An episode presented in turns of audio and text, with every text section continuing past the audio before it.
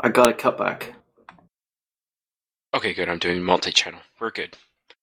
Don't worry. You're- I'm I'm just you're recording. me. You're recording me talking about being fat. That's a great way to start this podcast. Thank you so much. This is a presentation of Dawn Forge Productions. You're listening to Shattered Soulstone interview with Red Team Gaming. Today's podcast is brought to you by Audible. Get a free audiobook download at bit.ly slash sspbook. That's bit.ly slash sspbook. Over 100,000 titles to choose from for your iPod or MP3 player. You have quite a treasure there in that Horadric cube.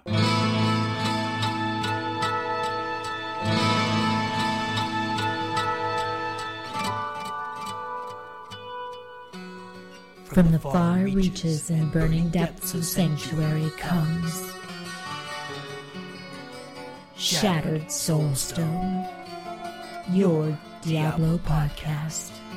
It's beginning to feel like some great evil is permeating the air around here. Now, your hosts, Nevik, Breja, and Jen. Stay a while and listen.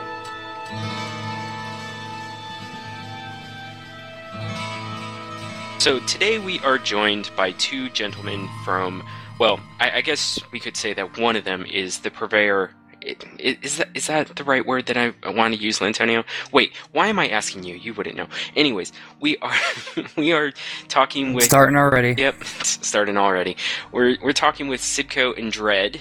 You may have heard them, and I hope you've heard them from the Red Team Gaming series, uh, State of Diablo, which uh, Sibco is well familiar with because he kind of like invented Red Team Gaming. So, Sibco, how are you tonight? I am doing awesome. Thanks for having me on the Shattered Soulstone. Real pleasure to be here, guys. I'm I'm super Thank you. I'm super glad that we could have you on. And his uh I guess his current wingman would be Dread. Dread, how are you t- as well? I am good. Thanks for having me on. So let be, before we get into Red Team Gaming what it is all about, I I always love to dig into people's history with Diablo. So um, because we have two of you tonight, we're we'll we'll just do this in order. We'll start with Sib on this one. Uh, Sibco, what is your history with the Diablo franchise? Yeah, sure. I'll jump into that. Before I do, I should also point out that while Dread certainly plays the uh, awesome role of wingman on the State of Diablo 3, I support him also in his uh, Diablo Expressions, which is a fan site, and uh, Oh, you guys would like checking that out too. I was curious as to what that project would be. In fact, I actually had that question later in the interview, so I'm very glad that we already jumped ahead to that. I, I like to do things in style. so, Yes, he does. yeah, so what is your history with the Diablo franchise? So I started playing Diablo with Diablo 1, and I sometimes call it Diablo, depending on whether my accent comes out, and so that, that may happen. That may be a thing. Your, your commenters And, have um, never brought that up, have they? Not, no, no, not at all. In fact, it was it was absolutely not a you know holy war for about the first you know two months of doing the State of Diablo three. Um, some people loved it, some people hated it, some people felt it was an insult to their um, culture. So- but uh, yeah, so I start, I started playing Diablo and Diablo one. I played Diablo two extensively for a period of probably um, let's see. 10 years, maybe 11 years. Um, I actually just re downloaded it last night because I will be playing it again this week. Okay, weekend. Lantonio, control And- yourself. I'm shaking. There's So, another uh, player. Yes. Yeah, there will be another player and um, and and a pretty awesome one. So I'll be starting a new character in Diablo 2 and going through and uh, probably putting some of that footage on the RTG Red Team Gaming uh, YouTube channel. So um, yeah, it should be fun. After that, I you know I, I waited and anxiously with deep excitement for Diablo 3 to come out. I played in the beta, and the beta was the beta, and then I started playing Diablo 3. I've been playing ever since. It's awesome. Dread, what about you? What is your, your history with the Diablo franchise? Um, you may say I am kind of sort of the opposite of Sipko. and most players. Uh, I actually came in uh, finding Diablo fans, uh, that lovely uh, website, when uh, was the owner. And uh, basically, I just kind of fell in love with the series, even though I haven't really played. I bought uh, Diablo 2, uh, played that before uh, I got into beta. Uh, the November before the release, and I just played the crap out of it. Uh, there's still stuff I remember from beta as far as what patch was, uh, have what information, what they changed, and how many things they changed. Uh, I'm not what you would call a legacy Diablo player, but I was very excited about the Diablo franchise and all the history and all the lore and all the uh, basically what the game was as far as like one of the original action RPGs and set the uh, standard for the genre. So that's where I come from. Okay, so so you are almost what what we would call almost a Diablo noob then. Yes, I would. Uh, I would definitely throw myself into that category. So I okay, I, I gotta I gotta I, I have to ask a follow up question. Um, obviously you're you're still playing and you're playing to the point where you created a, your own fan site. So obviously the gameplay has hooked you, but uh, what what has hooked you? Oh, and I'm stepping all over Lantonio's question. That's okay. Um, yeah, uh, you know, there is some uh, credibility to the story. Like, I do like the storyline. I do like a good story. Um, even though uh, jumping to the other Blizzard IP, the StarCraft uh, 2 IP, even though I hate the fact they split it into three games, you know, get my money three times over, I will hand over hand over fist give them that money because I just love the StarCraft lore so much. So it, it, that's it's a little bit of that. It's just the lore, the story, as well as Blizzard has always done a good job. I mean, the combat is um, smooth. It plays well. There's no real uh, glitchiness to it as long as you don't have lag. the killer of souls and players and hardcore people are like the lag. Um, but yeah, it's just everything about it. Everything for what it is as far as the game it is right now. Um, yeah, I, I, it's just good. and I like it, and it keeps me coming back, especially after the recent patch. Uh, I actually found myself crafting and getting a lot of upgrades, so uh, that's what gets me going every day and playing the game. And Sib, what what originally hooked you on the Diablo franchise?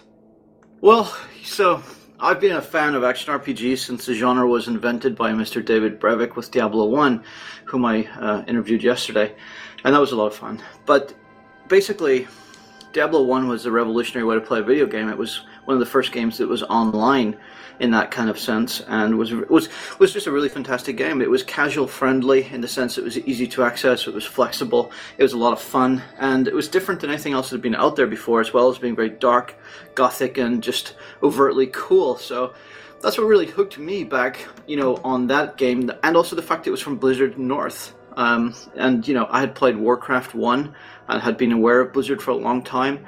I've been playing video games for, uh, well, let's just say a long time. I think my first might have been 1982. So it's been a while, and um, I've had a love affair with them for, for my whole life. So it was really good to see a game that evolved the genre and allowed me to experience, you know, awesome gameplay that was frantic, fast-paced, dark, gothic, and all the rest of it. And then it became the idea that you know you can continue to progress your character and you can continue to find this awesome loot and you can you know do all this cool stuff. And you know as the franchise grew and as the game developed it became more and more compelling to want to play these games that allow you to progress your character and do things like hunt for loot over and over and over again. Um, so it was that kind of fast-paced hack and slash character progression you know cool story all that good stuff Yeah, that, that's pretty much what got me into it as well. Uh, you sound kind of like I'm listening to myself when you hear your stories, because I've been playing Diablo 2 for so long, and the stories of Diablo 1 and Diablo 2 is pretty much what got me myself so uh, hooked on the, the whole franchise. But um, what I'm wondering is, since you're playing uh, so much lately, what kind of classes have you been uh, playing? Um, for instance, your favorite builds or your least favorite builds um, thus far, Sivko. so i tell you we're talking about diablo 3 Yeah. okay because i wasn't going to do a diablo 1 build i'm just telling you that right now Um, for for Diablo three, I have all the classes currently at level sixty. Most of them started on their Paragon journey, and I have to say I've enjoyed them all with with for different reasons. My two favorites probably. I've, I've had, had started out with a barbarian for a very long time, and I thought that was going to be a staple, but it's gotten quite stale. And I really like the Witch Doctor now, so I play my Witch Doctor. I, I, And- why, how couldn't you? You know, I I mean, it's the right? witch doctor. Well, I tried to play them back when I first leveled it up, and it was it kind of wasn't my thing, and I I just couldn't get into it. But then I I also right now play my monk as well. So for two different reasons, when I when I want to do a little higher uh, monster power farming, like monster power four, five, six, or you know something like that, I definitely jump on my my witch doctor, and I have uh, a lot of fun with that. When I want to farm ridiculously stupid fast in low MPs and low monster power, I do my uh, Tempest Rush Sweeping Wind Monk, um, and it's pretty fun. Yeah, I've actually built a Tempest Rush for the uh, normal to look for signets because I don't have the uh, gold to make one for uh, Inferno, but I find it pretty fun how fast I can go through and look for signets. And no, I haven't found one yet, but I've been trying. I find everything but every legendary in the book, I think, twice over, but I still haven't gotten a signet. But I, I kind of gave up doing it a little while. Um, I was just gonna say, Leoric's Signet is essentially um, the great white whale of Diablo 3. I mean, it is one of the most hardcore grinds I think in the entire game. You can get really lucky and get it in like five minutes, but generally it's taken. I think the average is somewhere 40 to 80 hours, somewhere in there. Well, that's nothing compared to how much time you've sunk into the game. yeah, that's very very true. uh, but I don't search for the Signet, or I would probably have to double my playtime. Yeah, I did it uh, for a little while and didn't get lucky, so I kind of stopped. But I figured if I get bored of any of the other things that I'm doing, it's something pretty easy to go take a try at instead of buying one on the auction house for overly ridiculous amount. So, Dread, um, with uh, with you being new to the franchise, what class and or build or builds has has resonated with you? Um, I actually I started out with the wizard. Um, I've always played a wizard class. I mean, even back in the uh, the wild days, uh, my main was is and if I ever go back, which I don't know if I am, um, well, was always the mage, and uh, I think I had near like 200 days played on that mage because I never rolled an alt in that game. Um, so naturally, when I went to uh, Diablo 3, I rolled uh, the wizard, and it, it was basically just your regular uh, uh, electrocute piercing orb uh, build, along with the, the blizzard kiting a little bit. It seems a little out of date as far as it is now, um, but that's because as soon as I got my uh, monk, I have all except the witch doctor. I'm sorry to disappoint you guys. Up to level 60. All the other ones are level 60, and uh, they're on their paragon journeys. So now I feel ashamed. I feel ashamed into getting my witch doctor uh, up to 60 now. I feel peer pressure. Um, That's that's No, okay. no, I mean, that- Nevik won't care, but he doesn't count anyway. But it. Uh, Yeah. Actually, I, I have a quick question. Dread, are you available every other week to replace Lantonio? Oh, oops, did I actually say that? uh, maybe we'll, we'll, we'll see. uh, yeah. So, um, so I got away from the wizard, and then I got my uh, demon hunter up to level six, and I really enjoyed the demon hunter. It is just for the fact that it was fast, go MP zero and just obliterate stuff. Um, she's still on the sharpshooter build, but it works, and uh, with two pieces of crafted BOA armor, uh, yes, granted sharpshooter, but it's 250k, so it gets she gets the job done when I need to do it. Uh, but my main right now, the one I'm thinking about going for the long haul as far as Paragon leveling, uh, would also be my monk. Um, it's a traditional sweeping wind build, and I swapped out. Uh, I had blind before the patch just to help out with the elite packs, but I swapped it out for uh, wave of light and the reduced cost uh, rune, just because it just hits like a mule, a horse. It, it it just obliterates packs. Uh, and it, it just it just works out really well. Uh, farming Vault of Assassins and uh, just for demonic essences and uh, quick experience skins, and it just works. It rocks. Uh, go through a couple wave of lights on the lead pack, just obliterates it within five seconds on Monster Power Two. uh, which is my sweet spot for right now, and just move along. So with that said, um, it sounds like you're having pretty much a lot of fun building them characters. Is there any of the characters you really didn't enjoy bringing up? I know I'm a Witch Doctor fan now, but really it was the last character class that I did, and doing the initial level 60 grind, I wasn't that excited about it. But once I got um, to the end game and was able to really try builds a lot better, then you know, then I I loved it. Is there anything that while you were building you you didn't like as much? Um, the wizard was actually pretty good all the way up. Uh, the wizard, in my mind, always took a couple levels for uh, for it to really shine as far as getting the right abilities off the bat. Mm-hmm. Uh, everyone could say this class or that class, but it, it really takes the wizard a lot. Even in beta, I remember it took until around level four or five before you got the right abilities, and then you could start ramming through content. Um, the one class that I had issues with uh, was actually my barbarian when I started. Uh, around level like between 45 and 55, uh, it was a hard stretch just because I wasn't getting enough of the gear, and it was just taking a lot longer uh, to progress than I felt it really needed to. Meanwhile, my demon hunter, all you needed was like a decent one hand crossbow upgrade, and that's all you ever needed because you can just run away from stuff, kite it away, and with vault and just discipline increase on items, you, you just run away, kill it. Right. Um, but yeah, primarily it took my barbarian the most, but I was saved gear for it. So as soon as uh, my barb hit sixty, I put in all the gear and went into Inferno. I was able to do Inferno on level two, just regular, not whirlwind, just with the current build. I was able to smack things around. So it really made a big difference as soon as I hit. 60. That being said, was it? It sounds to me like you didn't really work the auction house very much. Did you try to do more of a play with what you find game, or were you working the auction house, but still maybe because the barb isn't as big with all those uh, AOE spells and stuff? Is was that more of the issue? Um, it, you could say it's a little bit of both. Um, I didn't really want to sink too much money uh, into my barb to begin with, but I wanted to try to uh, make him um, the best I could. Uh-huh.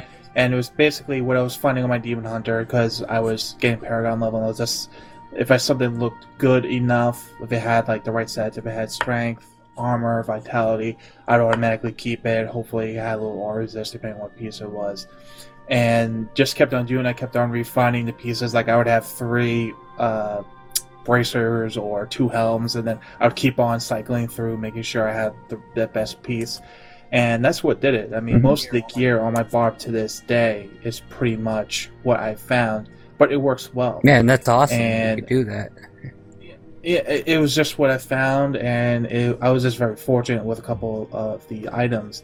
And I, and again, I just didn't want to sink money to the auction house because I wasn't sure if they were going to do anything to the whirlwind build, if they and if they weren't, how much those pieces were going to cost. And I did, I didn't want to sink tens of millions into it, and then roll another. And then if I liked another character, want that gold to go somewhere else. So I just basically stuck with what I found uh, on my bar. Yeah, I wish I would have done the same. That's probably what uh, drove me away from the wizard was all the times where I was auctioning, housing, and spending money on gear and trading and whatnot.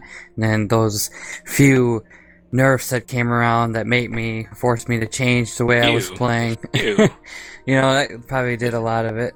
Yeah, especially in, in the beginning with uh, the demon hunter, monk, and wizard uh, broken builds. I allowed all three of those classes to go into inferno and be willy nilly, and not have to worry about dying. Yeah, yeah, that was a little bit of a an oops. Right. Sipko. All the- Oh, go ahead, Nev. I was just gonna say, with all the nerfs to the wizard, you know, it's amazing that I'm still so devout of a follower of the wizard, and the fact that I actually, you know, um, don't trip up and call her the sorceress like I used to. Yeah, I mean, Nev always gets. I feel like Nev always thinks that I hate the wizard just because I don't play it as much You- as a witch. do. I don't hate the wizard. I, You it's totally easily do. going to be my second Paragon 100. I just like the witch doctor more. That's all.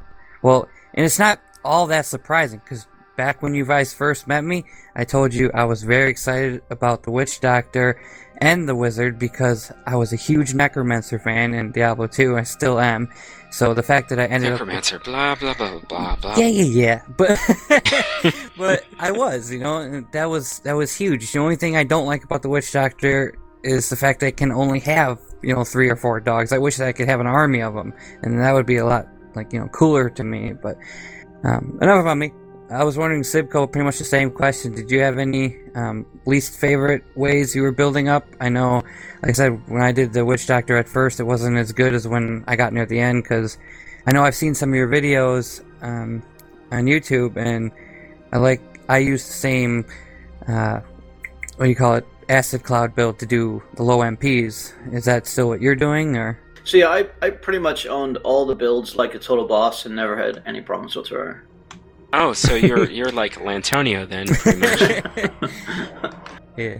Um, so, An Well- yeah, pretty much. I mean, that may be partially, you know, not entirely true, but um, I'm trying to think which one I like the least.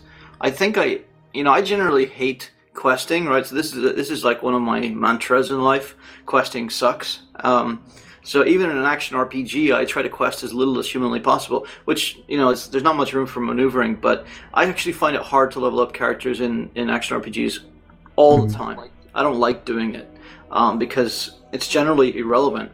The way that most games are designed, leveling up a character is essentially a tutorial, and generally one that's way too long.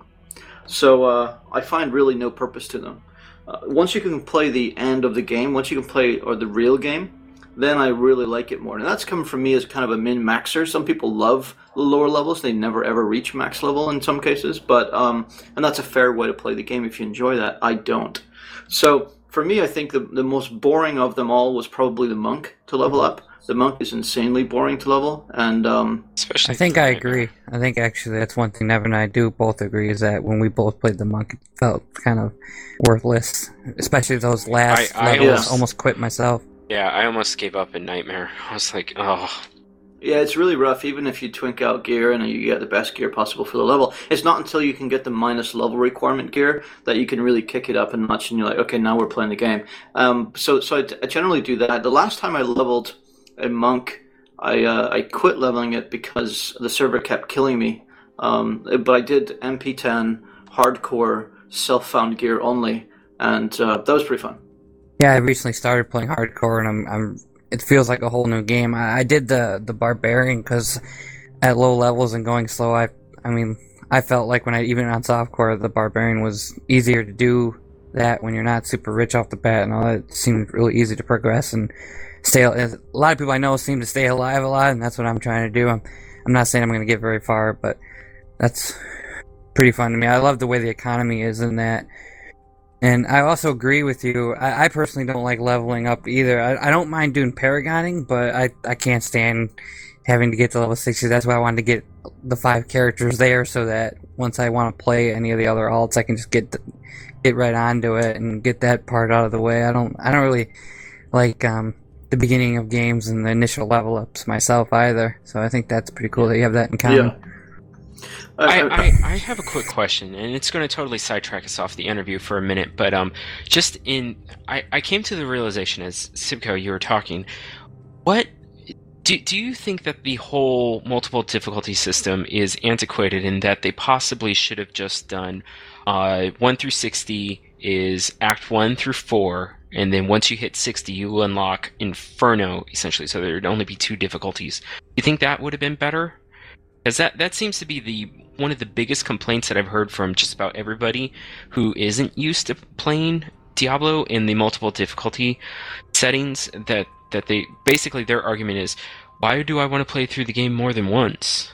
Yeah, so it's an interesting point. Uh, It's kind of a legacy of old systems that really doesn't have much of a place anymore because players can see through it. It's pretty transparent. It's it's essentially pointless. Um, one of the failings of Diablo 3 has been the lack of any real meaningful crafting system until very recently, and you know, essentially that that makes leveling pointless. Uh, you know, in a game like World of Warcraft, you can be leveling up your skinning, you can be collecting enchanting materials, you can be leveling up, you know, whatever. So there's at least some purpose to playing through some of the levels. Now, playing through all 90 of them, I'm not sure is relevant any more than it is in Diablo 3. But playing through 60 levels of the game and playing through three difficulties, you know, is it's it's kind of pointless, really. It would be better to have it be an inferno. Um, it would be better to get rid of some of that grind because it doesn't add anything to the game. Now, in a game where you actually are finding things of value and you're finding things that are going to be important to you after you've reached maximum level,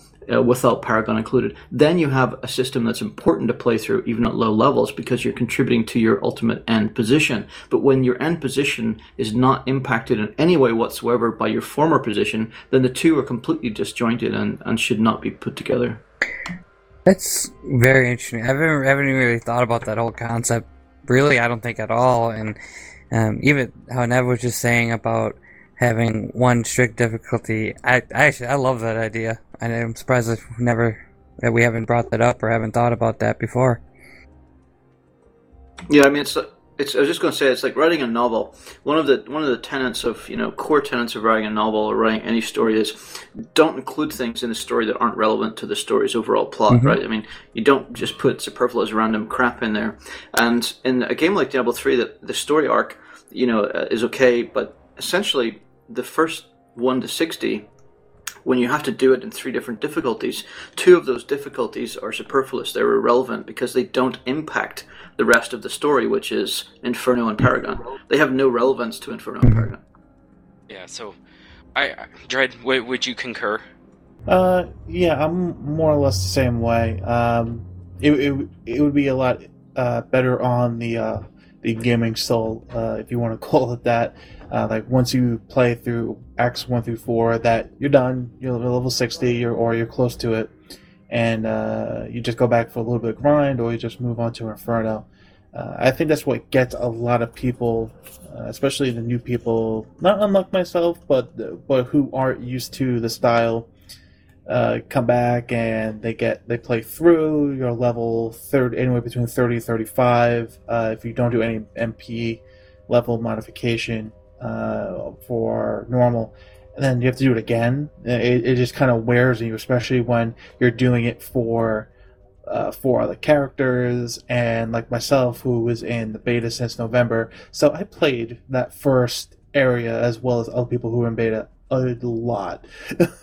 So you're it's almost like you almost get bogged down by the story itself like okay i know this already. You just start speed running through it and then you start missing the point of going through and the loot hunt throughout the acts.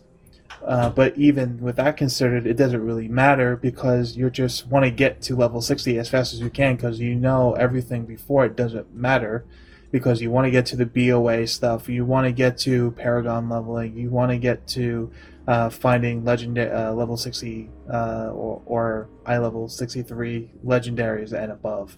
So it's more of a hindrance, and it would be and thinking forward to the expansion it's almost like a staircase effect. You you you do normal, you go up the next floor to nightmare, next, and then you finish it. You go up to uh, hell, and then inferno, and then when the expansion comes out, there's a there's another act or two, and then you go back down to the first level, and then you go back again. It's very it's very disjointed in that matter. It would be a, lot smoother for the game, and a lot more consistent for the game, especially now that we have Inferno, which is technically not a regular difficulty because it's only accessible after 60 uh, and then throwing paragon leveling in which is only after 60 and then how are they going to work that into uh, where everything starts off of for us as far as mid to late end paragon level characters versus the fresh level 60 how are they going to balance that? So that also brings up a balance issue for expansions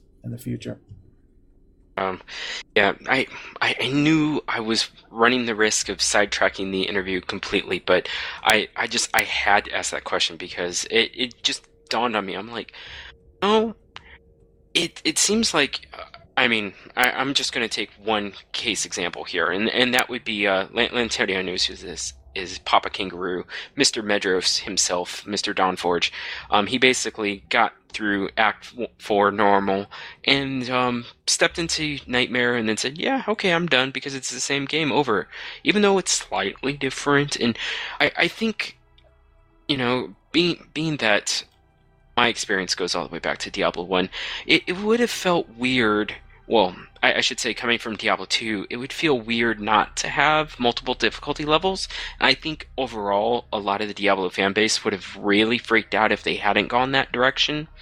Now it's like, in hindsight, it's like maybe they should have completely thrown that convention out and just gone with the, uh, you know, you finish the game and you're ready for the end game. Yeah, but don't you agree that in Diablo 2, playing it again seemed better than playing it again in Diablo 3, for instance. Diablo 3, yes, it's randomized, but it doesn't feel nearly as randomized as Diablo 2 did. And it's definitely, I mean, I don't think it is. Maybe it's just me playing it slow, but definitely seems extremely shorter than Diablo 2 was, the basic story, and the amass amounts of the areas that you could go through. I like the mapping way better in Diablo 2.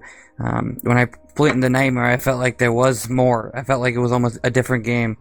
Not completely, but a lot more different than Diablo 3 is. Just Diablo 3 seems way too linear for me to want to play. I mean, I'm addicted to Diablo, so I'm going to play no matter what, but for anyone who's not, like Medros, for instance, to him to want to play um, Nightmare right into it when he's the interest isn't wasn't already there, I can see why it's hard, you know. I don't know. It's food for thought. Maybe Diablo Four, if there is one. Um, may, maybe they'll they'll decide to go that direction, or I I get it's not too. I I wouldn't put it, you know, beyond the realm of possibility that they could throw that out with an expansion. They, that that could fix a few things.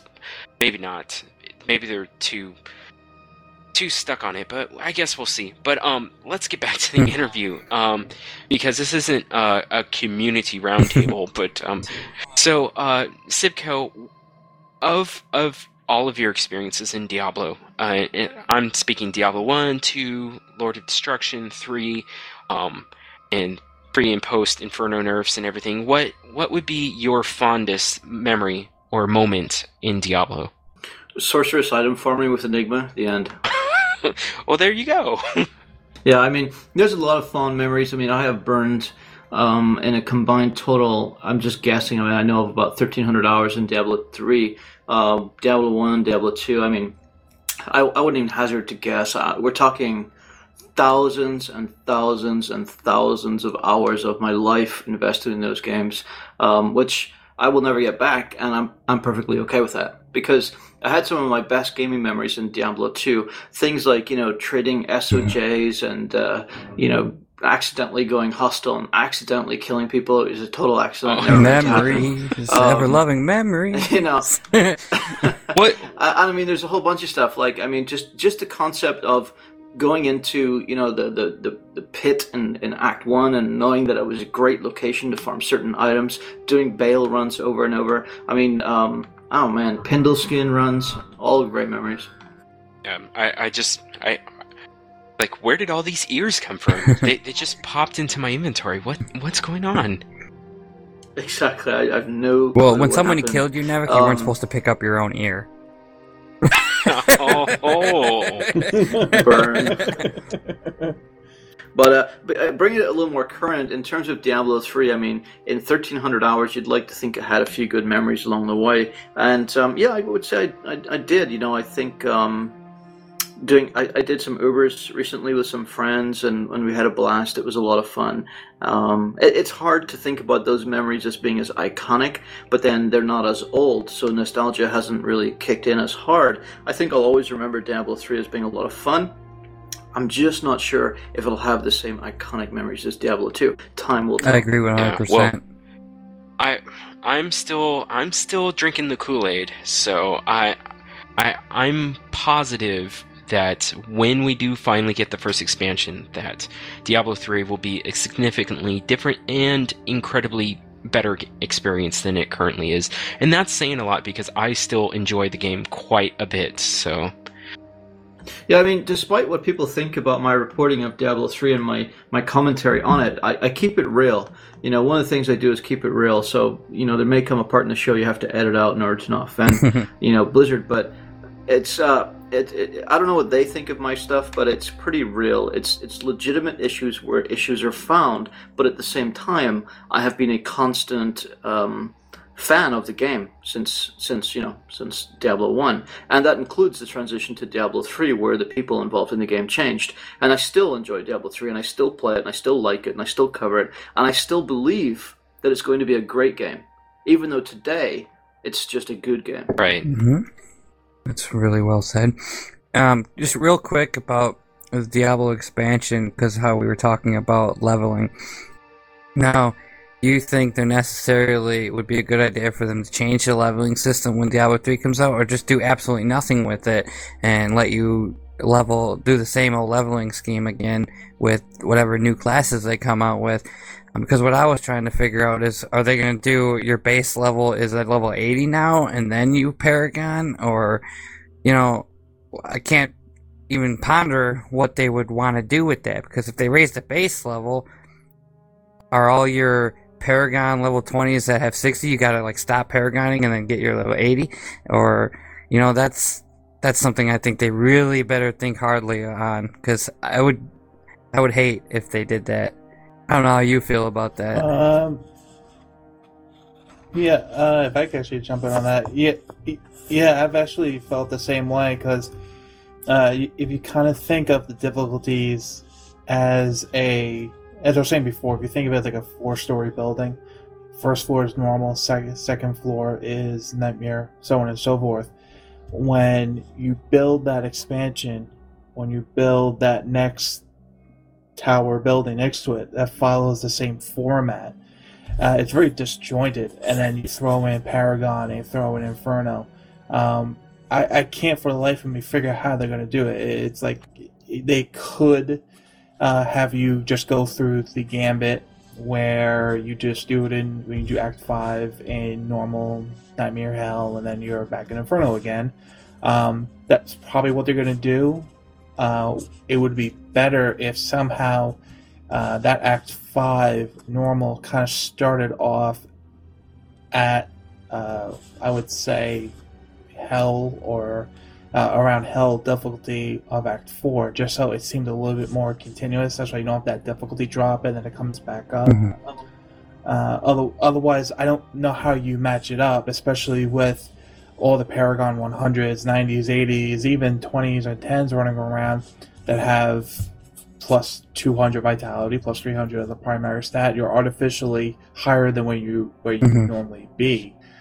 So that also throws a kink in the change because now it, it kind of boils down to like the typical MMO issue when you come out with an expansion of you have all these high end raiders and you have to balance out them versus the fresh level 50s or 60s that have just greens or blues and you have to balance both of those types of players out and usually what happens is you raise the gear uh, in this and the tense of the question you're asking or the difficulty uh, to the point of where it's above the max player, which would be which would be shifting it from uh, the same cycle as far as going down to normal and then uh, hell, nightmare, and inferno, and just starting it off at the hell difficulty of Act Four, and then when you get there, you just go up from there.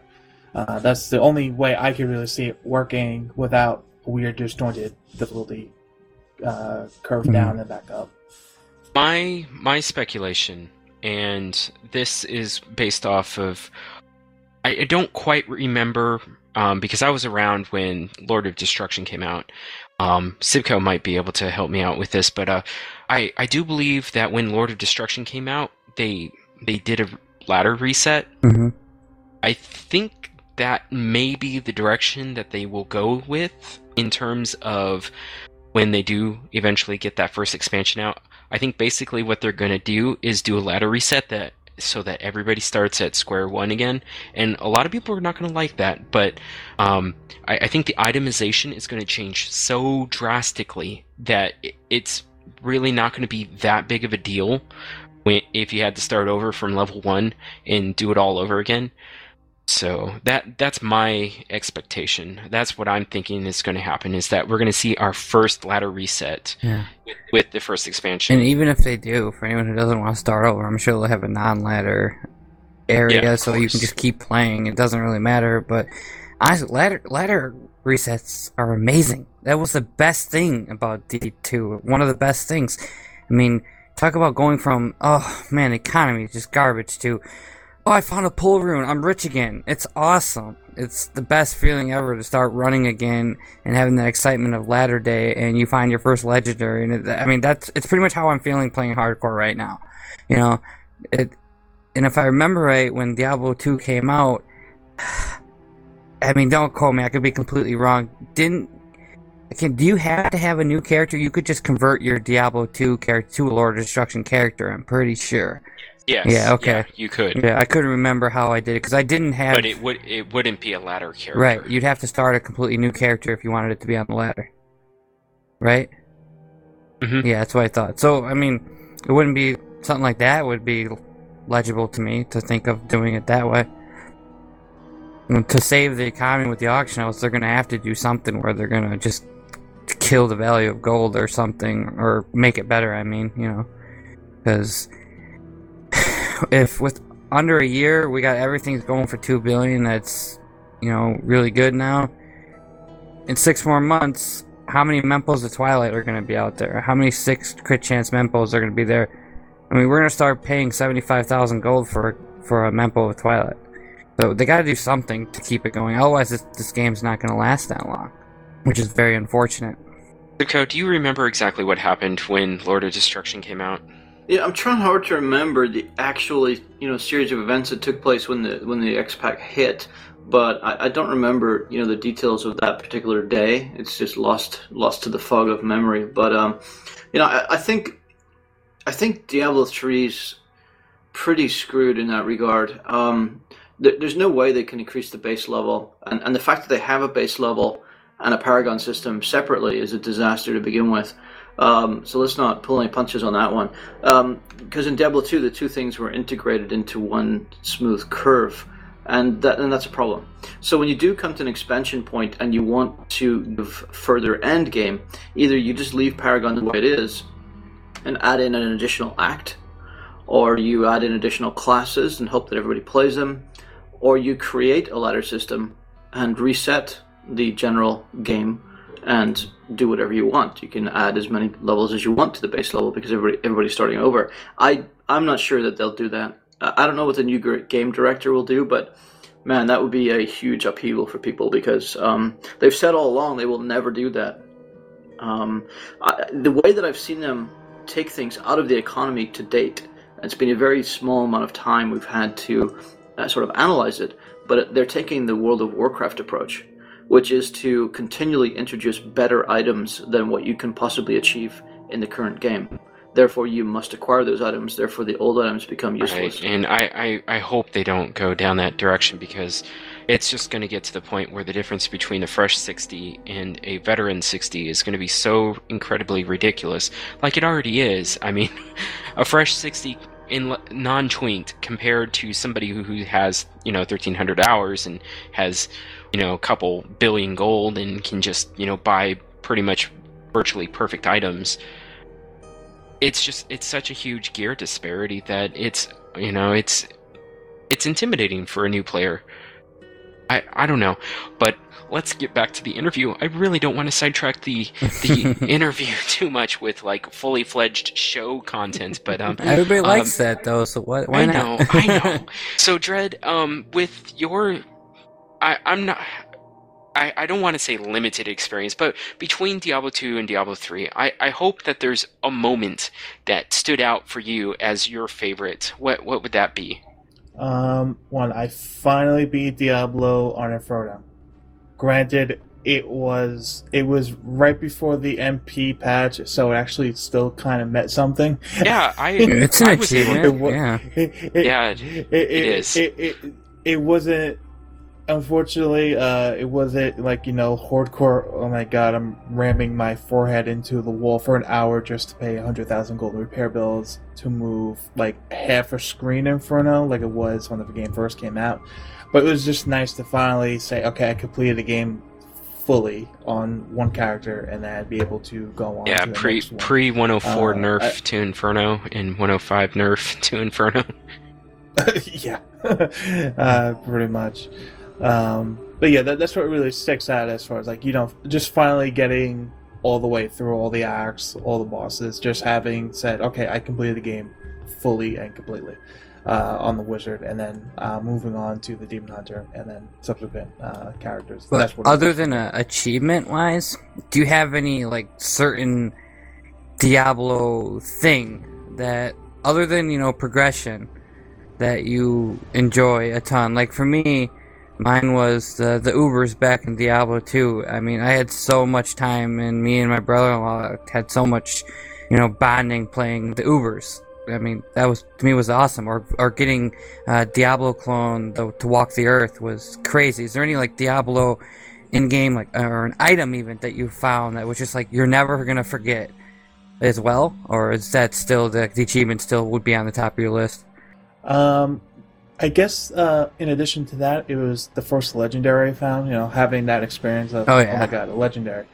Uh, it was an immortal king's chest, and I I liked it so. I I didn't keep it, but it was so awesome, and it was actually a decent one for what it was, and I got ten mil for it, and that was awesome because that was the first time I ever got to the millions of Yeah. gold in anything. Yeah, that's that's So the kind like of stuff I'm looking millions for. and millions of gold. It was Right. like, it's like, yes, I can finally upgrade my Yeah, my my, my first the- was uh, the redemption. I thought it was amazing too. It's pretty much exact same road where you are. See, that's the kind of stuff that like really um, jumps out in my mind, like stuff that gets you shaken when you're playing. You know? Yeah, in fact, um, I got I was playing uh, a little earlier today to, to get back into it uh, before the show, you know, get the juices flowing, and I got a pair of Stormguard bracers for like uh, basically max int on them, like like like pseudo perfect almost, Mhm. and I'm like, yes, they still exist. I got one. Congratulations. Well, since Lantonio shared one of his favorite moments, I will just briefly um, reiterate my favorite Diablo moment. um, I this was back in the Diablo 2 Lord of Destruction days, and I was playing a singing barb. I I remember we were playing Act Five. I don't remember what level this was, but um, a guy came in, and it was a Boazon who was out leveled everybody by at least 20 levels and went hostile with us and started, you know, PKing everybody. Well, me and this other Amazon that was friendly to me uh, were the last two not to succumb to this PKer, and I was able to leap on top of him and then stun lock him with my uh, shout. What I forget which one it was. It, it was the war cry that would stun, and I was able to lock him down while the Bozon took him down. So that still by far is my favorite Diablo memory. Just figured I'd re- I'd share that again.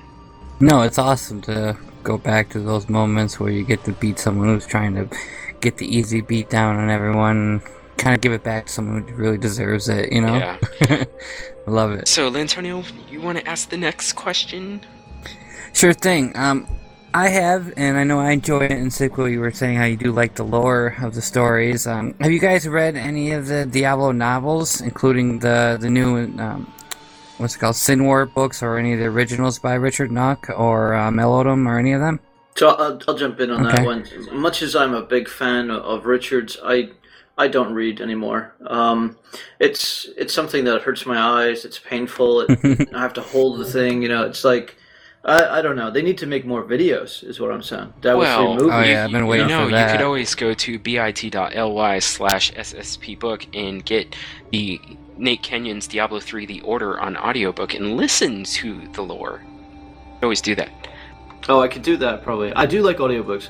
You know, it- it's one of those things that I'm trying to find. I, I it's it's so funny for me to say this. You guys have no idea how ridiculous this. Like, it's so ridiculous for me to talk like this because I grew up reading hundreds of books. You know, hundreds and hundreds. I have probably read more books than your average college lit major and, and more complex books. I mean, everything from, from Ulysses to Kafka to, you know, uh, you name it, to freaking um, stupid romance novels. God, I don't know. I've probably read everything when sitting in airports waiting for flights and there was crap all to buy. I don't know. I read it all. And yet at the same time, now that I'm doing so many, so much video work and so many video games, I just don't read as much anymore. And I used to get worried about it, but now I'm not that worried about it. I really enjoy the medium of um, video. So I'm looking for more video stuff. That being said, I, I love lore in general, but I love lore when it's presented in an immersive format. So whenever the lore is something that you notice without having to go look for it, that's what really sets a game apart for me. And Diablo 2 did a fantastic job of that. You were exposed to the lore and the story without really having to dig into it and find it. You were just part of that world. It, it really did a good job of putting you in the world. Um, so maybe this weekend I'll break that habit and go get an audiobook from on Diablo 3, but we'll see.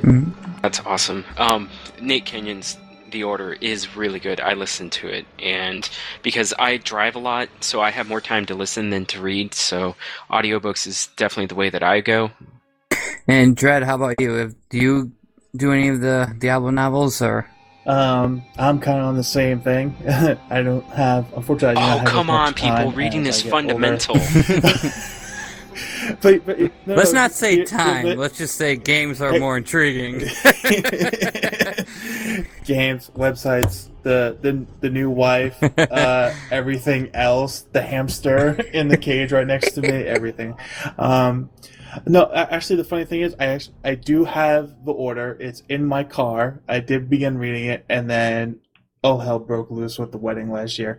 So I do have it, but if it was up to me, I get the audiobook because uh, how you're saying, I drive an easily I drive half an hour to work, and because of traffic, it takes me 45 minutes to get home. So I can very easily listen to the story uh, to and from work every day, and uh, that's how I would uh, do it. Uh, but- I was sorry, Dread. I was just going to add, and, and speaking of audiobooks, if I was going to buy a Diablo 3 audiobook, I would definitely go and visit my friends at audible.com. oh, this is fun. But um, okay. So then this this next question is extremely loaded. Um, so uh, I'll start with you, Dread. What has been your favorite part about Diablo three? Um, the story, possibly the loot, um, the difficulty curve prior to the nerfs, or maybe post nerfs. PV. Well. Brawling. or or the auction house, including the real money auction house. Or what has been your least favorite? I think my most favorite, uh, oddly enough, I've always been a leveling junkie. Uh, back in WoW, I always knew the best ways to level as far as planning the routes, doing the quests in the right order. Um, I voluntarily was second, uh, level 70 back in BC, only because I knew I had work in the morning.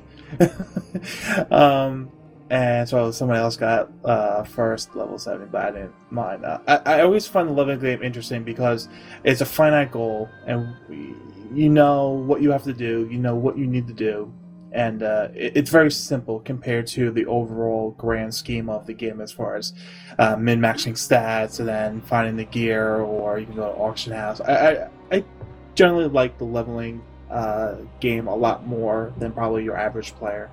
Um, and also the, the variances uh, when I first got into Inferno, uh, just getting bamboozled by the first, you know, whatever it was, like shielding, mortar, uh, you know, bend you over and have their way with you affects. Uh, it, it- that's what it was uh, uh, the first time in Inferno. And as, as much as it sucked uh, playing with friends and like you know yeah, we got past that first pact. We're only a quarter away to the to the uh, uh, Forsaken Cemetery. Yeah, let's go. Let's spend another hour getting there. Um, that was fun back in the day. Uh, I say back in the day. God, the game's not even a year old. Um, but that was probably like my favorite. Uh, I really don't have a excruciating dislike or of anything uh, in Diablo Three. Uh, can't say I honestly hate anything with a rip roaring passion. But uh, nothing And Sib, else. what what's been your favorite and least favorite part of Diablo three? Hmm. well, Like, like, like, that's- like I said, interesting loaded question. Yeah. Mm. um, so let's start with my favorite part of Diablo 3. I think my favorite part of Diablo 3 was finding probably my Echoing Fury and my Immortal King's Helm. Um, th- those are probably my favorite two things because they were ultra valuable and ultra cool to find and completely just random. Uh, so, so I really, really enjoyed that. What I also enjoy about Diablo 3 is the amazing combat engine and physics of the game, and the, you know the art doesn't do so well on close inspection, but when you're looking at it from an isometric view, it looks pretty amazing, and some of the some of the models are just fantastic. But I really love the physics of the game. I love the combat engine of the game. So for me, the reason the game never gets old is because the combat is just so much fun to play, and that's that's a constant best moment for me. Uh, when I I tell you what my absolute best moment is from a combat point of view. It's when my barbarian uses Hammer of the Ancients and hits one of the monsters, and they literally fly Yes. across the screen. That is Yeah, absolutely my best. It, it's is- such that a really pure, like, in, um, oh, what what's the word I'm looking for? Like, um, oh my goodness, I'm so, Yeah. yeah, Instant but gratification. I, I'm like thinking back, like, uh, it's a, pr- Sense of oh. I know, I know the word that I'm looking for. It's such a primal joy. There you go. Oh yeah, yeah, absolutely. I like that. So, so that's really fun. Um, uh, uh, so we have about another two hours, right? Because I'm going to answer this question in about two hours. um, but we, this- have we've, we've done this before. I'll, I'll keep I'll keep it pretty short. But uh, yeah, I do have a few disappointments about Diablo three. You don't say. Um, one, yeah, there, there there are a couple that have come up from time to time. My biggest disappointment, um, I'm going to classify it. That's how, that's how I'm going to answer this question. Is the thing I liked the least, or my biggest disappointment, was the removal of runes from the game. And it doesn't matter how you want to argue the point, or, and it doesn't matter how you want to explain it away, or how you want to complain about inventory space. That's all. That's all stuff that could have been addressed in a hundred different ways. The bottom line was the rune system to modify spells and effects was by far one of the most powerful systems in the game that made it interesting, unique, and fun to play. And um, they they really went in the wrong direction with that. So you were on the um, beta before it all changed, correct? Okay. So I never got a chance to do that. I was always wondering, was the rune system kind of like um, how D two was, where you had a skill tree? How did that work exactly? I mean, just if, if you can summarize it shortly, I It guess. really dropped that, all that much, right? And those that did didn't. They weren't really multiple levels of them, right? Yeah, it wasn't ever really implemented the right way, right, Dread? No, um, in beta. Uh, see, here's the thing uh, that people think. The uh, actually, here, uh, I guess I could kind of answer the question in a backtracking fashion. Uh, the one, the, my least favorite thing with the game it is now is the way it was never properly tested in beta, because we were given the skills in a fashion that they were rotating, but we never knew where they were going to fall level wise, so we never knew how good they were going to be. But to jump back quickly to uh, runestones, runestones were always in flux during alpha, the Friends of Family alpha and beta, and they were never implemented in beta. They were never tested. Uh, it wasn't until about two weeks before, uh, okay, maybe three, uh, two to three weeks before the game came out, that we finally knew what runestones were going to be, and they were essentially World of War, World of Warcraft glyphs. I mean, when you go back and think about it that way, the the major minor glyphs in World of Warcraft, that's essentially the system they carried over to Diablo. They just gave every spell six of them, and then said, "Be on your merry way." But runestones themselves were never never dropped, were never implemented in beta, so we never even got a chance to test that kind of thing, let alone the Mystic or other things that were never implemented in the beta. Yeah, because when I first started, um, when I first got into beta, which was only like a month or two before release, I was thinking I was going to have skill trees and stuff because I wasn't following it too well on the internet to see what had been changed and stuff. That kind of disappointed me. I wanted to be able to use synergies and stuff, kind of how I did in D2. So Well, you know, an expansion can upheave everything, and uh, based on whoever they get at the helm um, after Jay Wilson's departure. And uh, I'm, I, uh, here comes another sidetrack. um, I'm still a little concerned that uh, we, I mean, I obviously, you know, you, you don't just hire somebody to be your new game director. You know, there needs to be a vetting period, and need to make sure that the right person for the right job. And, but it's like we haven't heard anything. The the last thing that I heard from from Mr. Jay Wilson was he was having fun in Vegas. So it's like um Do you think that they actually don't have someone or they just haven't announced it yet? Because I mean, the sheer fact that they say, "Oh, they didn't fire Jay Wilson, they moved him on." If they had planned on moving him on because that's just what they had planned on, you think they would have kind of thought it of it in advance and I just I had a theory that maybe they just knew who they were. They were just waiting for the right time, like an announcement um, of the expansion. Like, oh, we're with the new director, and he's gonna tell you about the expansion, even though we don't know who it is yet. But I have a feeling maybe they do, or don't you think so? I don't know. Um, Sibco, do do you have any opinions, ideas, theories? Yeah, yeah, I, I do. I mean, it, it would be the first time I don't. Um, you know, I, you know, my experience with business it, it sort of would, would, lead me to believe that it would be hard to hire somebody from within the company unless they were outside of the Diablo 3 team because it would beg the question, well, why weren't they the director in the first place? And it would be them stepping up as a second best. Hey, the other guy didn't work out. Can you fill his shoes? Thanks much. And and that's not a cool way to approach filling the position for an already troubled game. Uh, I think they need to find somebody on the outside or somebody who just has so much history with the game and had so much involvement, like say a Wyatt Cheng, that they were kind of outside the scope of a Jay Wilson. Um, that would be something that would be possible, maybe, but I think it's it's it's fraught with danger. I think bringing somebody in from the outside is also fraught with danger because they, they may not know, you know, Blizzard. So, and we saw that with Jay Wilson. Jay Wilson was from outside of Blizzard. He had never worked on a Blizzard product prior to Diablo three, and um, you know, it's it, it's. I think it's unfair to lay all the blame for the game for the game's failings on his feet. I, I don't think that's realistic. Um, I, I also don't think that he was well suited to that kind of game genre. It doesn't fit his resume in any way, shape, or form. So, uh, you know, that being said, I think they will wait until BlizzCon to maybe fully do it. I could see that happening.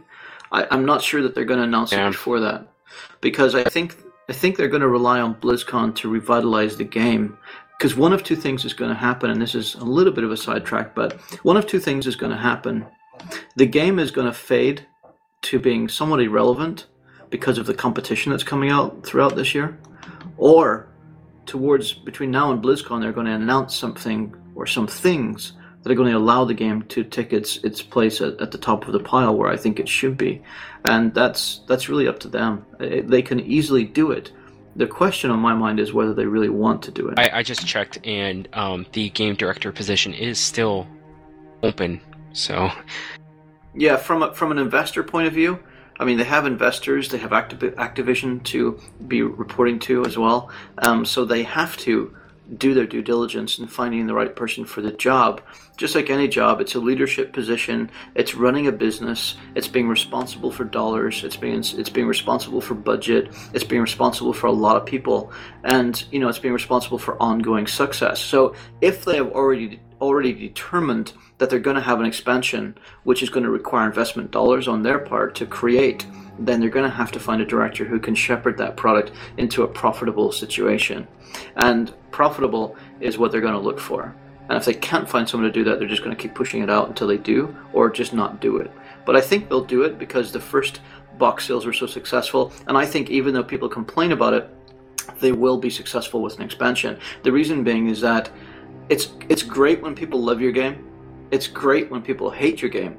It's bad when nobody talks about your game. That's actually a point right there. Never thought about it quite in that fashion. So let's let's move away from Diablo just a little bit um, because this interview is starting to get a little long, and you know, I'm starting to think that possibly this will just be released separately as a fully fledged show slash interview. So, but um, Sibco, what led you to starting up Red Team Gaming, and why YouTube? That's a great question. I, I needed the money desperately. no, um, give me one second. Um, can you guys ask Dread that question real quick? I I just need to do Okay, very yeah, very problem. urgently. Um, so w- That's a sugar So, daddy in Dread- the background. Dread, Exactly. let let me s- transition to this different question. Um, how did you come to be involved with Red Team Gaming and Sibco? Um, well, I had uh, my website. Uh, it's almost a year and a half old. Uh, the baby they grow up so quickly. Um, and last Christmas, uh, after a short hiatus, uh, getting married, all the stress of that stuff, I uh, took up the site, brought it back up, got it updated, and I was fortunate enough to be one of I think eight fan sites slash just general community personalities who got uh, uh, various Christmas gifts, which was five signed collector's editions. The development team signed one. I'm looking at it right now on my shelf.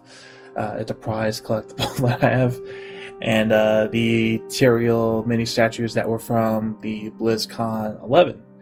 And uh, Sibco, in, in his best uh, personality, was posting his YouTube stuff on Diablo fans, and some people hated it, some people liked it, and uh, but I liked it because I miss I uh, miss the, the days of the long form po- podcast. I mean, everyone everyone nowadays just seem to do, do five to ten minute things, and I'm like, give me something to listen to while I'm at work, uh, in the background or farming. You know, give me something substantial and qualitative and you know actually digs deep and not trying to do like sound bites to get plugs here and there with everybody else so i liked it and i contacted him and uh, i volunteered to give him uh, lend uh, one of the collector edition and mini Tyrael statues to uh, a contest that he would run and then uh, eventually i he invited me onto a state of diablo podcast and So you Now that so you bribed your way on. uh, you could say that as I roll my eyes, but no, it, it was just a, it was just a general longing to do podcast again. Um, and now that I did a few with him, I've actually started my own podcast up again for my website and uh, the site's channel. And uh, it's just nice to do those things again because that's the new medium nowadays. Uh, the the old days of uh, doing forum work and chat channels uh, it doesn't quite work nowadays. You have to be on the social media you have to be on the youtube you have to kind of put yourself out there. And uh, it, it, it works quite well. Uh, it just uh, a lot of work Mhm. I, I- forget how much it uh, takes to do the audio put the audio into uh, vegas and then do the video do the rendering do the uploading do the descriptions the linking uh, it, it's a lot of work but it's worth it because the end product is uh, something you show off and you're, you're always learning and it always helps to do that with these kind of things keep it motivated Yeah, so as a quick follow up, um, you, you keep referring to your your own podcast, and we we heard you mention it briefly at the beginning. But what is your Diablo podcast eh, or project or whatever whatever you want to call it, and where can people find it?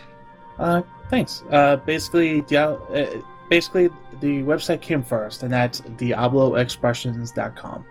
Um, that was basically my project to try to gather the community together around, and uh, basically just supply place where I would do news, uh, do some linkings around the community, point some things out, and uh, do some I would say articles of original content because far too often I think uh, we can all say we go looking for websites, go for fan sites, and we just realize they're just reposting blues and not really doing anything of their own. So I wanted to break out of the mold and actually do original content. I have a whole bunch of uh, PvP articles uh, up on there, but now that I've started to get on to the podcast end with YouTube, um, I have a couple different things. Like every week, I, I'm doing like a blue post uh, roundup. That's one of the series, but I just point out five to six of the blue posts and just make small commentaries on them. You know, but just a nice little roundup of uh, all the week's blues. Uh, I have uh, a two different shows with two different meanings, and I hope these go well. And I really want these to go. These kind of be like the uh, carryover series. One's called Let's Fix and uh, that's where I give my own ideas on how to fix Diablo itself, uh, Diablo three, that is. and the other one, which I'm eagerly awaiting to get into, because me and Sibco have had way too many conversations with how MMOs and RPGs uh, should be done, and just seeing so much innovation with uh, the new and upcoming uh, action RPGs with uh, Marvel Heroes and uh, Path of Exile, and comparing and contrasting the pluses and minuses from each one of them. Uh, is the MMO RPG Revolt, where I'm just gonna try to go system by system and basically explode it, make it dead, uh, kill it again, run it over with a bulldozer, and then try to rebuild it to where it's fun, it's interesting, it's something new, and the player feels that they have more control over this over the systems, and it's more custom more custom uh, customized for uh, the community as well. So th- those are my big uh, pet projects, and that I'm looking to get off the ground or have started already, and uh, that that's what I'm trying to do. Well, um, so Sibo, let let let's circle back around to you. What got you started in doing red team gaming? Oh, I was talking about how I really need the money because YouTube pays such big dollars, right? um, it was basically, you know, I've I've I've done fan sites. My first, I think my first fan site was Ultima Online in 1997, and uh, you know, before that, I'd loved games. Obviously, as I mentioned, I played them since 1982. But that was a really exciting experience for me because I got to see what it was like to create a place where community could come together and talk about something that we shared, which was a love of gaming. And I sort of didn't really understand just how much I enjoyed that for a long time. So uh, over the years, I really wanted to do something like that again, and I never had the chance. I never had the either wherewithal, time, you know, whatever, lots of stuff. And I suddenly just, as as Diablo three was getting ready to come out, I was talking to a buddy of mine who's a who's a um, executive producer for for um, the NFL, and you know does knows a lot about videos. And I said, you know, what do you think about this YouTube thing? And he's like, yeah, it's it's interesting. I'm like, well, I'm thinking of starting this channel. I you know I just have this this idea that I really want to share my passion for games with other people and my my quirky eccentric personality, and you know I think that'll go well with like Diablo three.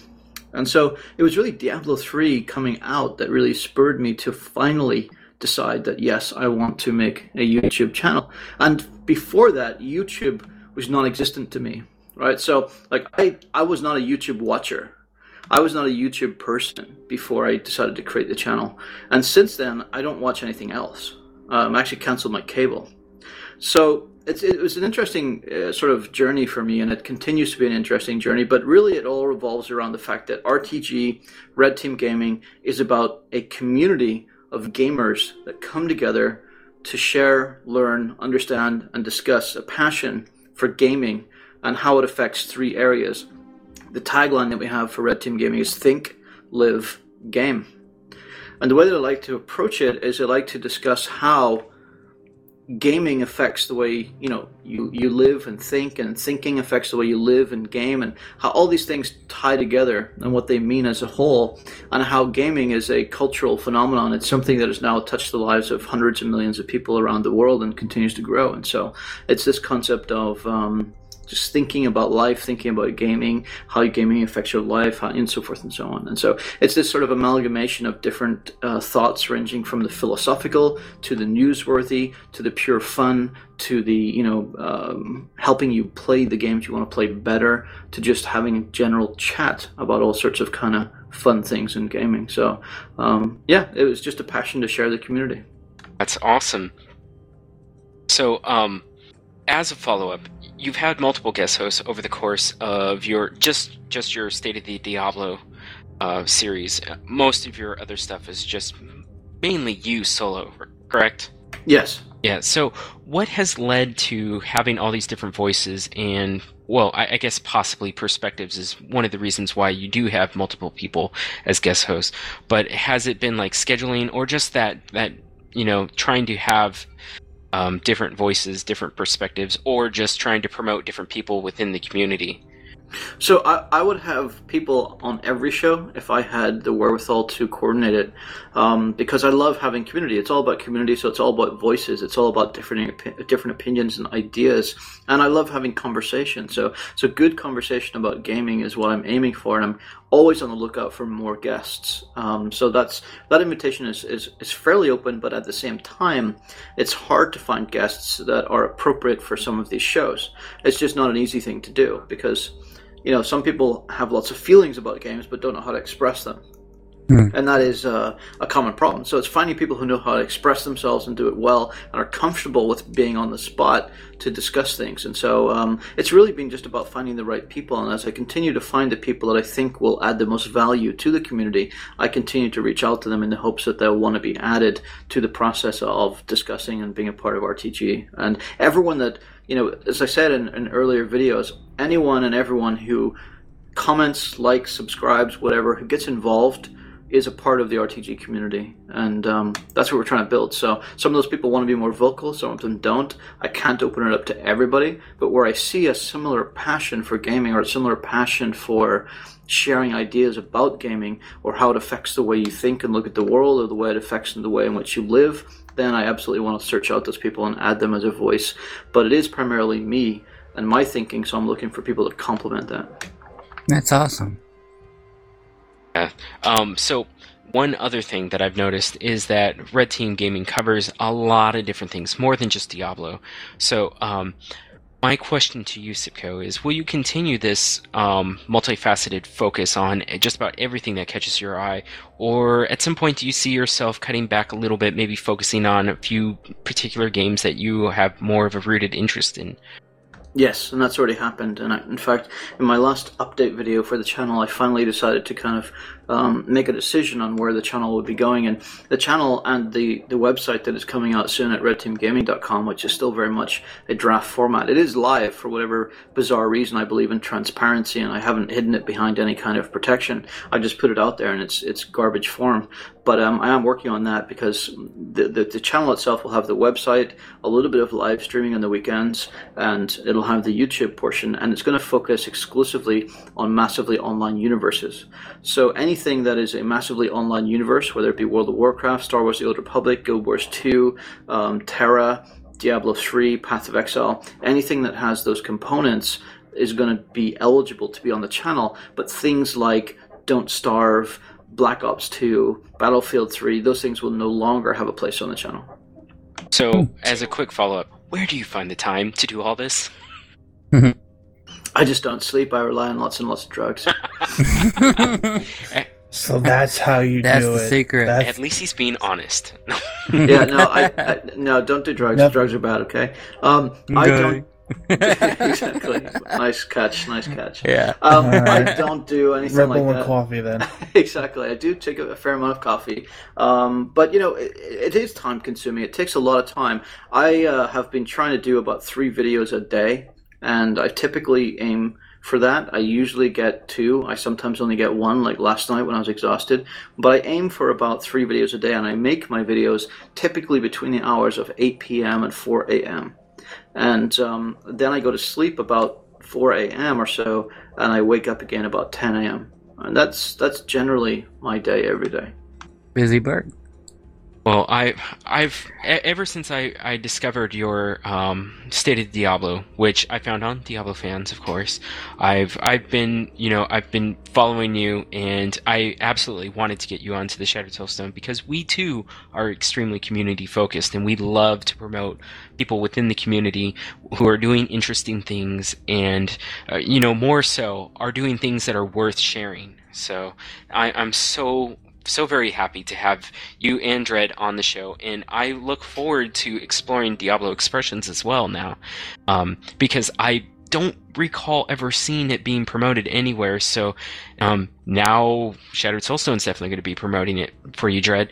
But um, uh, basically, as as you might tell, uh, we, we're going a little long, so I'm trying to wrap this up. So, um, um, if you would, could you go over anything and everything that you want to promote, where people can find you, you know, either email or Twitter or whatever, you know, YouTube? Um, now is your opportunity to, uh, you know, pimp it all. Yeah, pimp my ride. There we go. uh, yeah, uh, it's uh, the main website is diabloexpressions.com and basically from there you can you'll be able to find the Twitter, the Facebook and the YouTube. Uh, there is a forums and there is an I have, and until further notice, I have a 300 slot Ventrilo server that's up for free use from anybody. Just keep it PC, keep it good, and uh, don't let me see any complaints about you.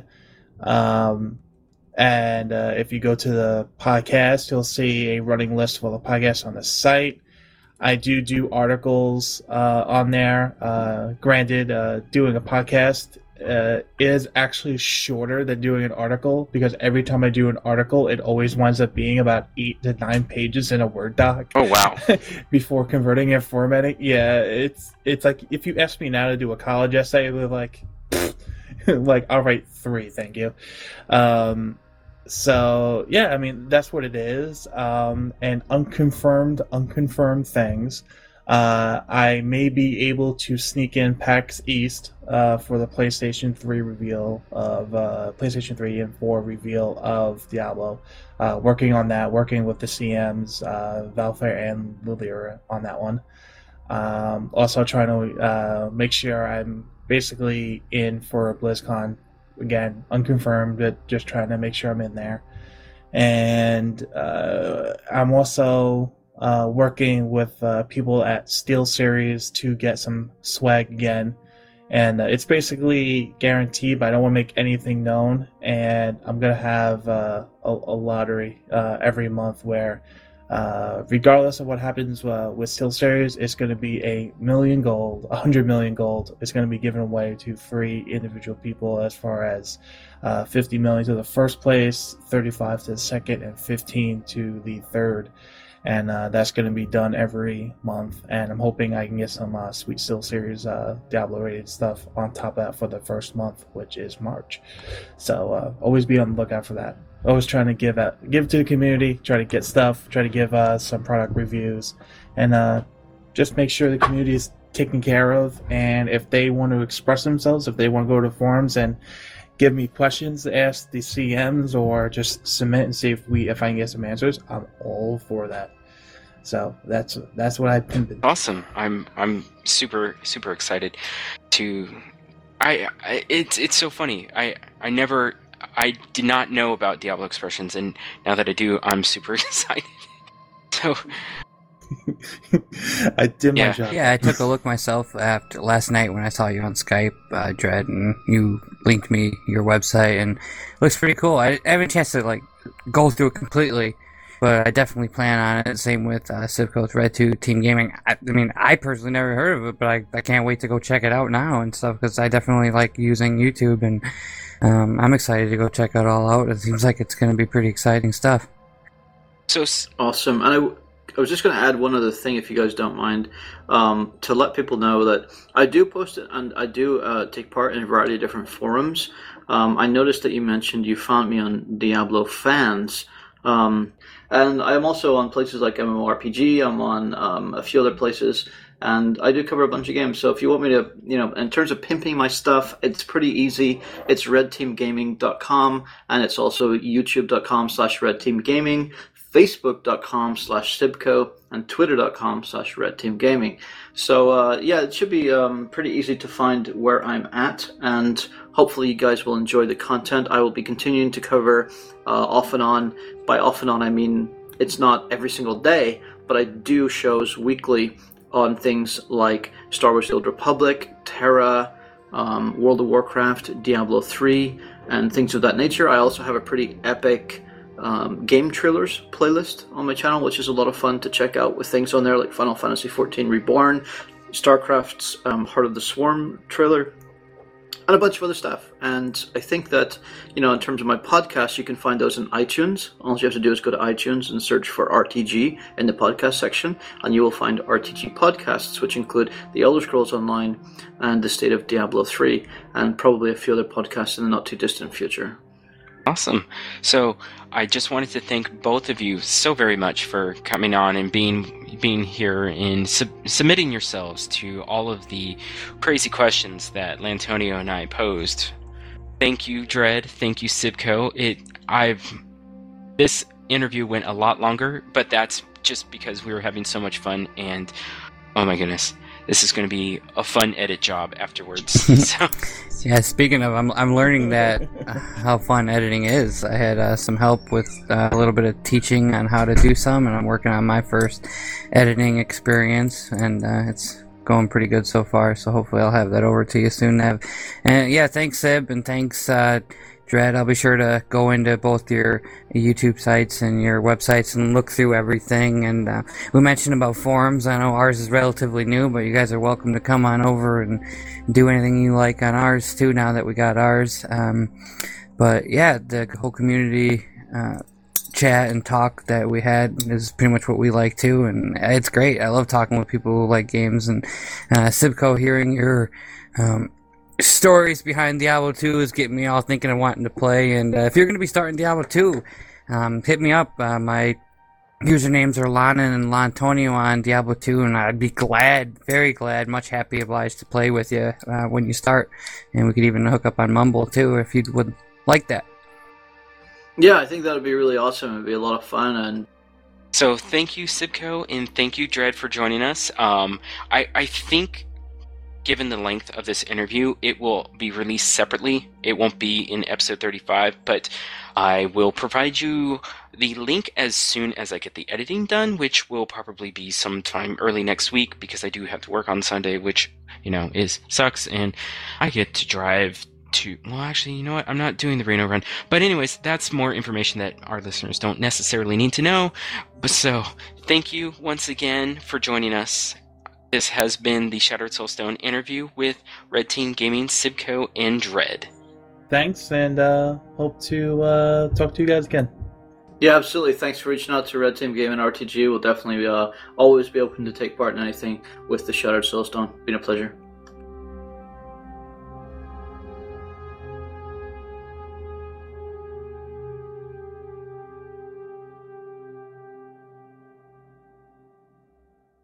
This has been a production of Dawnforge. Copyright 2013. Find great podcasts and more at thedawnforge.com.